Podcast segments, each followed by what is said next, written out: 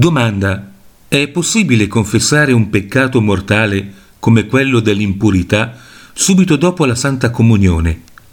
No, perché la Santa Comunione, nello stato di peccato mortale, è un ulteriore peccato mortale, cioè un sacrilegio.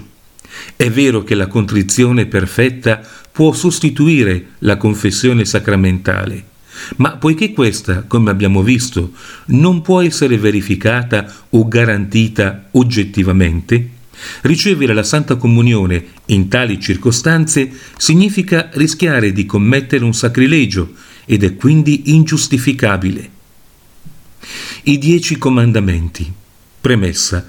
L'esistenza dei dieci comandamenti, come quella di Dio, può essere dimostrata dalla sola ragione i dieci comandamenti sono principi morali che derivano dal fatto che l'uomo sia stato creato da Dio con una natura sociale. Questi principi regolano infatti i suoi rapporti con Dio, con il prossimo e con se stesso per la gloria del Creatore e per il bene individuale e comune.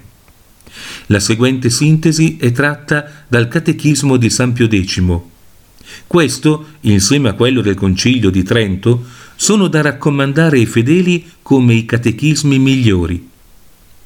Primo, io sono il Signore Dio tuo, non avrai altro Dio al di fuori di me.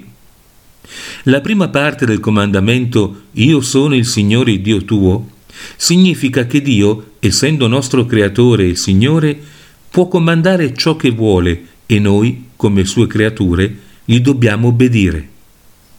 Facciamo notare qui che Dio, verità assoluta e bene infinito, comanda sempre ciò che è oggettivamente vero e buono.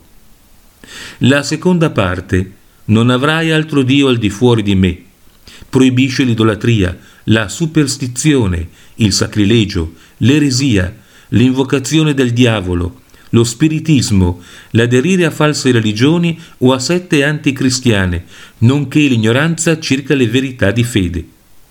Questo per quanto riguarda l'aspetto negativo, quanto a quello positivo, ci comanda di adorare, amare e servire soltanto l'unico e vero Dio.